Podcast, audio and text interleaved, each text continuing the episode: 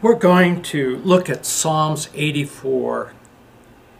Uh, we haven't done a lot in the Psalms, but we will later on, and we'll have a lot because the Psalms are so full of wonderful biblical truth for the a one who is a God follower, a God seeker. And I want to read uh, verses 5 through 12, but then we'll go back and just focus on one verse. We want to talk about what happens or how do I respond when the answer to my prayer that I'm crying out to God with is no. God sends me a no. Well, we'll start in verse 4 even. Blessed are they that dwell in thy house, they will still be praising thee, Selah. Blessed is the man whose strength is in thee, and whose heart are the ways of them. Who passing through the valley of Baca, make it a well, the rain also fills the ponds. They go from strength to strength, every one of them in Zion appeareth before God. O Lord of hosts, hear my prayer. Give ear, O God of Jacob, Selah. Behold, O God, our shield, and look upon the face of thy anointed one. For a day in thy courts is better than a thousand. I'd rather be a doorkeeper in the house of my God than to dwell in the tents of wickedness.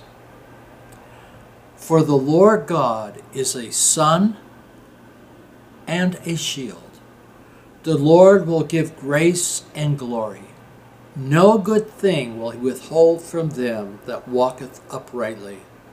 O Lord of hosts, blessed is the man that trusts in thee.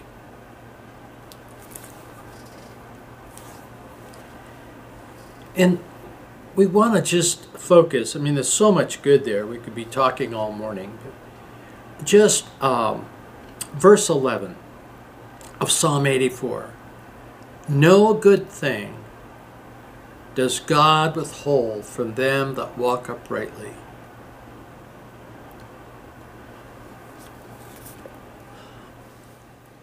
My uh, partner, Paul Jordan, was sharing that first in our life must be facts.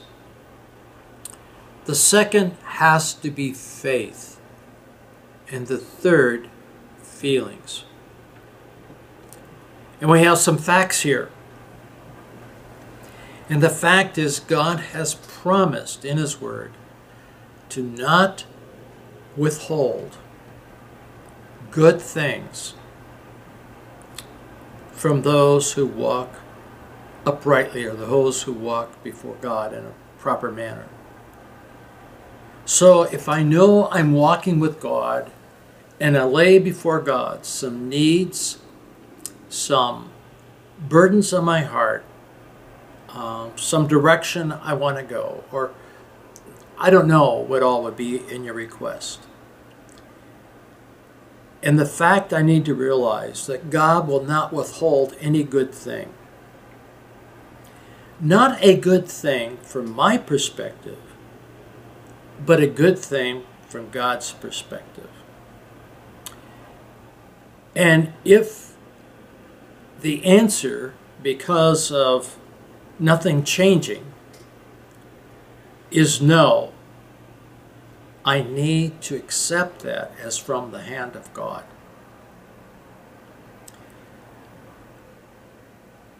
Many of my prayer disappointment, so to speak, as I look back, I am grateful that God did not answer them. Because often I personally look at my life situations and what's happening from my perspective. But God has a larger perspective and He sees my whole life. And He knows that what I'm praying about right now would be devastating for the rest of my life what He wants me to do. I have seen God close doors that I wanted open. And I look back and I think, oh, if I would have gone through that door, if that would have been possible, I wouldn't be even talking to you now. But God knew that that was not His will for me. It wasn't that the issue was wrong, it was just wrong for me. And so, as I pray, I need to have the fact that if it's a good thing for my life journey, God will not withhold it. But if God sees this thing is not good, I need to give him the freedom to withhold it.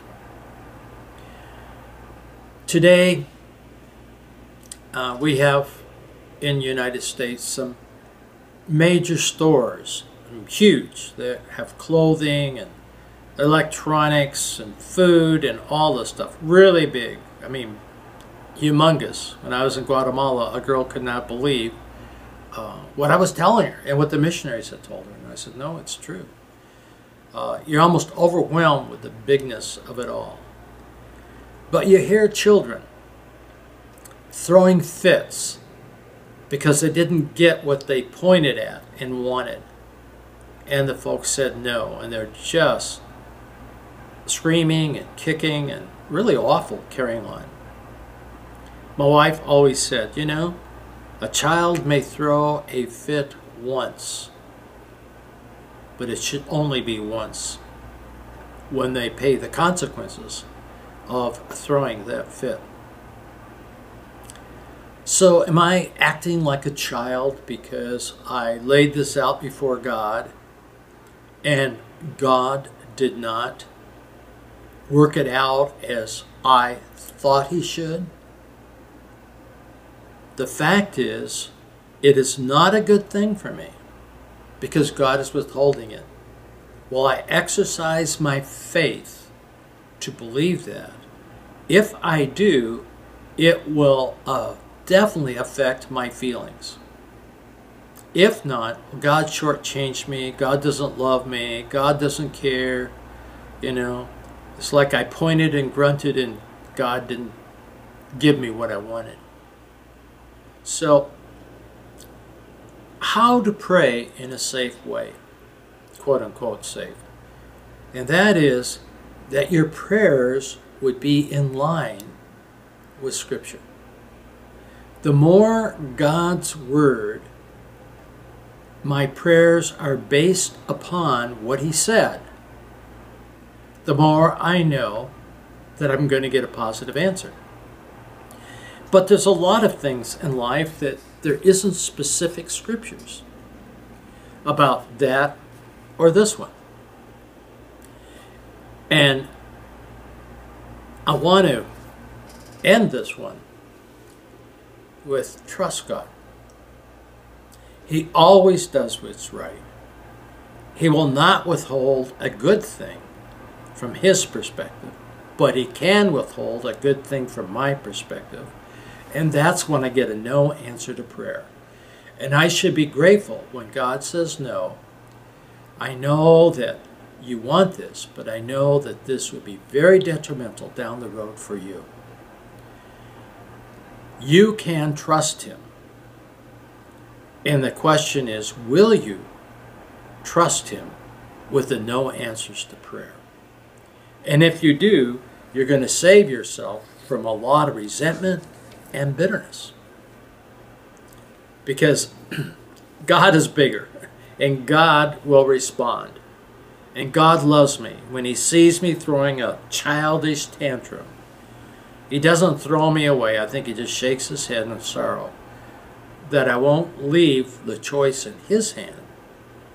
Because, as the Scripture says, there's no good thing will He withhold from me when I'm walking uprightly. So if I get a no answer, I need to pray and say, Holy Spirit, search my heart and show me is there something in my life that is very displeasing to God and He wants me to confess it and forsake it and turn from it?